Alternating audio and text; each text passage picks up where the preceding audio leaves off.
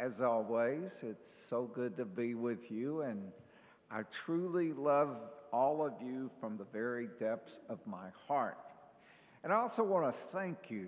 Um, I was sitting there thinking, you know, as it heats up outside this summer, because of your stewardship, your good stewardship, your actually your great stewardship, our air con- our air conditioning's working, and it's working very well. And um, it's really exciting. You know, I think sometimes, well, the old unit was twenty years old, and how nice it is to have this one because it takes less electricity, it's more efficient, it's quieter, uh, it, it just does so many good things. So when I think about it, I think about you, and just want to thank you so much for making that possible. Well, Pope Emeritus Benedict has said that religious freedom is the most cherished of all American freedoms. And being the fourth of July weekend now, it seems like a good time for us to spend a few moments this evening reflecting upon religious freedom in our country. Here's what's going on. And, and I don't have to tell you this, you can see it yourself. Religious freedom is becoming a hot topic button today in our country, and I think most of you would agree with that. And I at least from what I can see, looking into the future, it's going to be that way for quite a while to come. And it's, uh, I'm not exactly sure where it's heading. I, I don't think it's heading in what I would consider to be a positive direction. Uh, so, you know, I see that as well. Here's what's going on. As our culture appreciates today, in our country today, less the spiritual value of faith. Spiritual value today seems to be something that a lot of people are writing off as superstition or foolishness kind of thing. And when you do that, because the foundation of moral code is your faith. That's where the foundation comes from. And as you do away with, as we do away with the, your faith, then you've got to do something about a moral code. You've got to develop some kind of moral code to live by. But rather than it coming out of a, a deep sense of devotion as something that is great wisdom that is handed down to us by God, then we begin to write our own code. We write our own moral realm. And when we do that, what you find is, as you're seeing today, there's much less tolerance for religious freedom.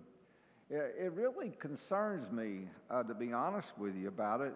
People talk about uh, freedom and equality and all those things, but I see a lot of intolerance for those kinds of things today as well. And it, it really doesn't match up to me. It depends on what you think. You know, that's part of our uh, What me culture that we live in today, that it's what I think. As long as you conform to that or you're close to it, well, that's okay.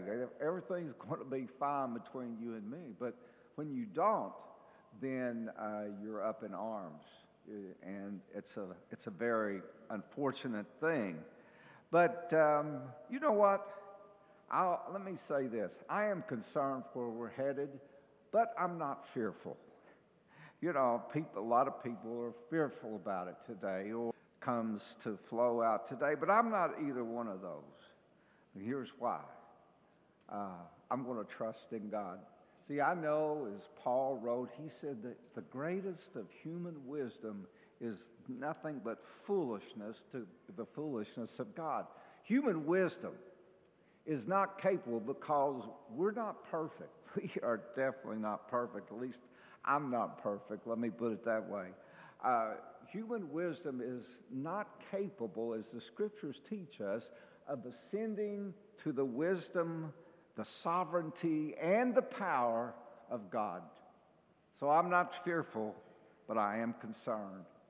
So let us take a couple of moments this evening to look at two very important questions. What is it when it comes to religious freedom?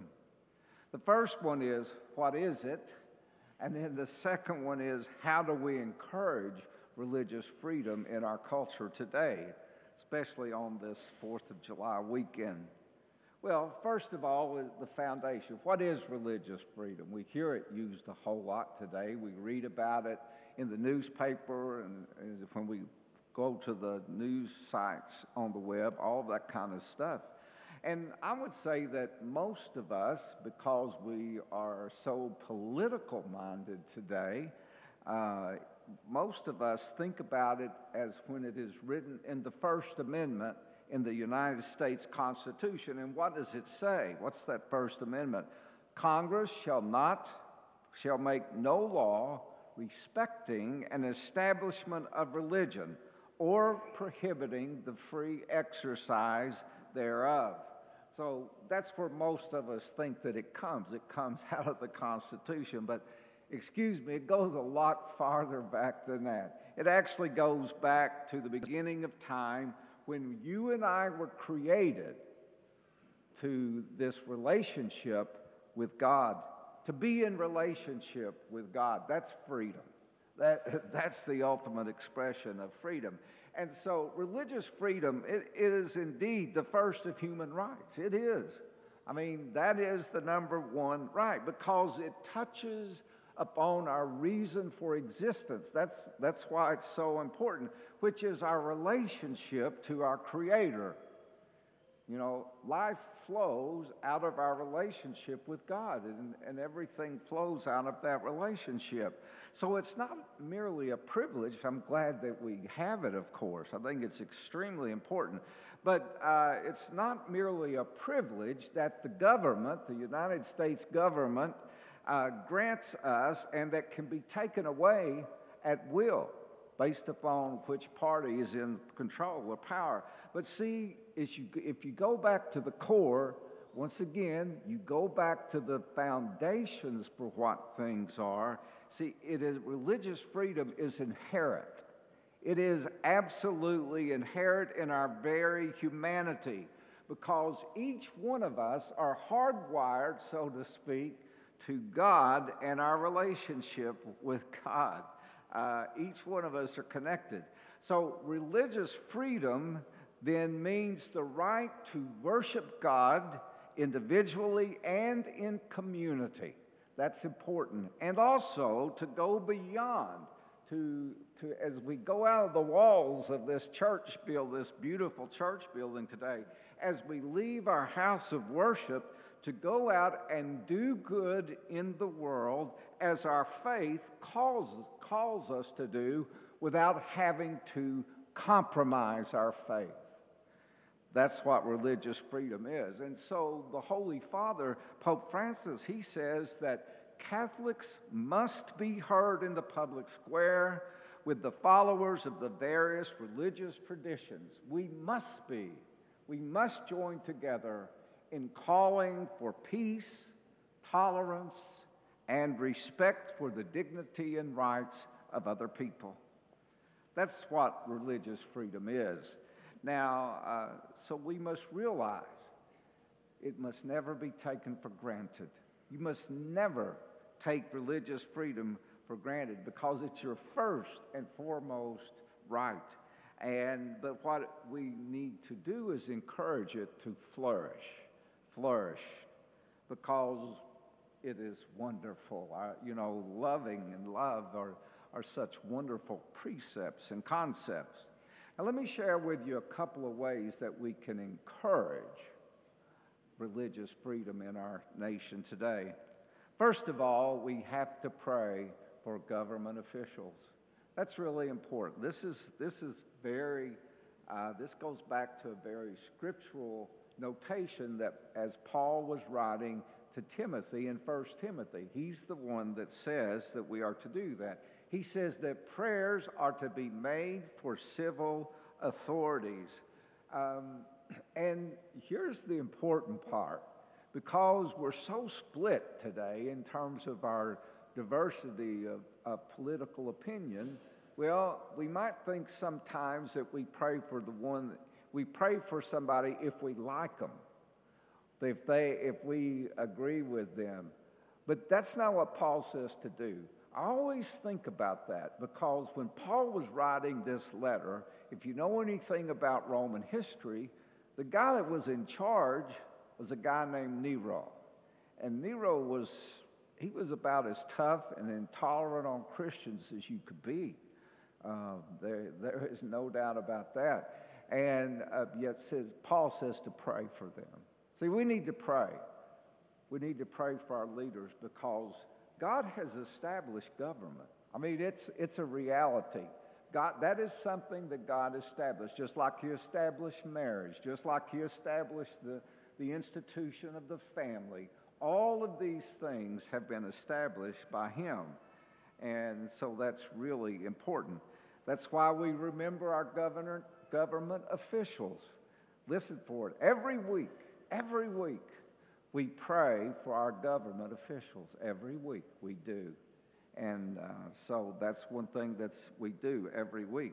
And we need to pray for them. Uh, and based upon not how they vote, not based upon their opinion, but based upon the fact that God asks us to, to mold their hearts and to cure them. Because Paul goes on to say why that's important. Because he says, if our leaders, if God has established these structures within our society in order to do good, and if they're abiding and following as, as they should be and keeping close to God, what happens? Well, he tells you what happens. He says there'll be peace. There'll be peace, and you'll be able to practice your faith. Oh, it's interesting, isn't it? And amazing how it all ties together. Well, pray for your government officials. The second thing is to exercise your right to vote. Voting is a wonderful privilege. Uh, you know, it's it truly is a, a wonderful, wonderful, great privilege. And um, you have to do that. A lot of people think, "Oh, I'm not going to vote." Well, I know it's I know it's difficult, but I like uh, I like to watch the Rosary, and I like to watch Mother Angelica on E W T N, but she was talking about this very issue the other week and how important it is to exercise your right to vote. And, you know, that's just something that we have to do. And it's not only about religion, it's not only about taxes, you know, it's not only about economy. Those are very important things, and that's what these society, these structures of life help us to do. But it's also about religious freedom. It's also to give us the freedom to be able to practice our faith and do it without being fear, fearful for our lives. The third thing is to communicate with government officials. We are we are very fortunate. This is a democracy, and, and we're very fortunate to live in a country where there's freedom of speech. Freedom of speech is a very wonderful thing. And so what we're called to do is communicate with those who hold office in the government. Let me tell you this about that. You might think that one voice doesn't matter, but I've, I've been involved in the political process in advocating for Uh, different types of social issues and concerns, and I have truly seen over time how that one person's letter, one person's email can make a world of difference. I mean, I've seen it, and it, it was like, I would have never believed that, but I've seen it take place. And so you have to remember, they do listen. They, they truly do listen, and it does make a big difference. Exercise your right to free speech. That's a wonderful thing about our country. The final thing, and probably one you haven't thought about, but I think it's extremely important, is to support Catholic education. Now, how? What's that got to do with religious freedom, okay?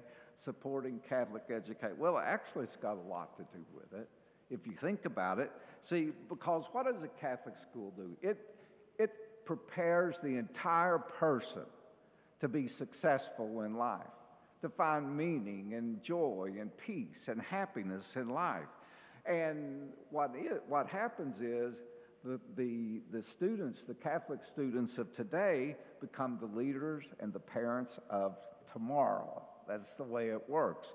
And so it means that they're going to be engaged as they grow older. They're going to articulate and uh, their faith. And so it's extremely important, if you're going into that arena, to know your faith, to know your faith and to be well-formed in your faith and to, to be successful in the profession, whatever profession, vocation it is that you choose, so that you have a sense of integrity about you, so that people will listen to what you say. And, and I, I truly must say, I, this is a great school. Saint Albert the Great Parish School is a great, fantastic place to get a good, great Catholic education. And that's why we are, we are very heavy in the academics and those kinds of things, but we're also very heavy in religious formation. And that's very important, because these folks, these young men and women are, are going to be the ones who will go out and are going to stand up for religious freedom. I'd like to leave you with a couple thoughts for reflection this evening. First of all, what one way can you encourage greater religious freedom in our nation? And here's another one. How can you and your family contribute more to the common good of religious freedom? God bless all of you, and on this fourth of July weekend, eat lots of watermelon and ice cream, okay?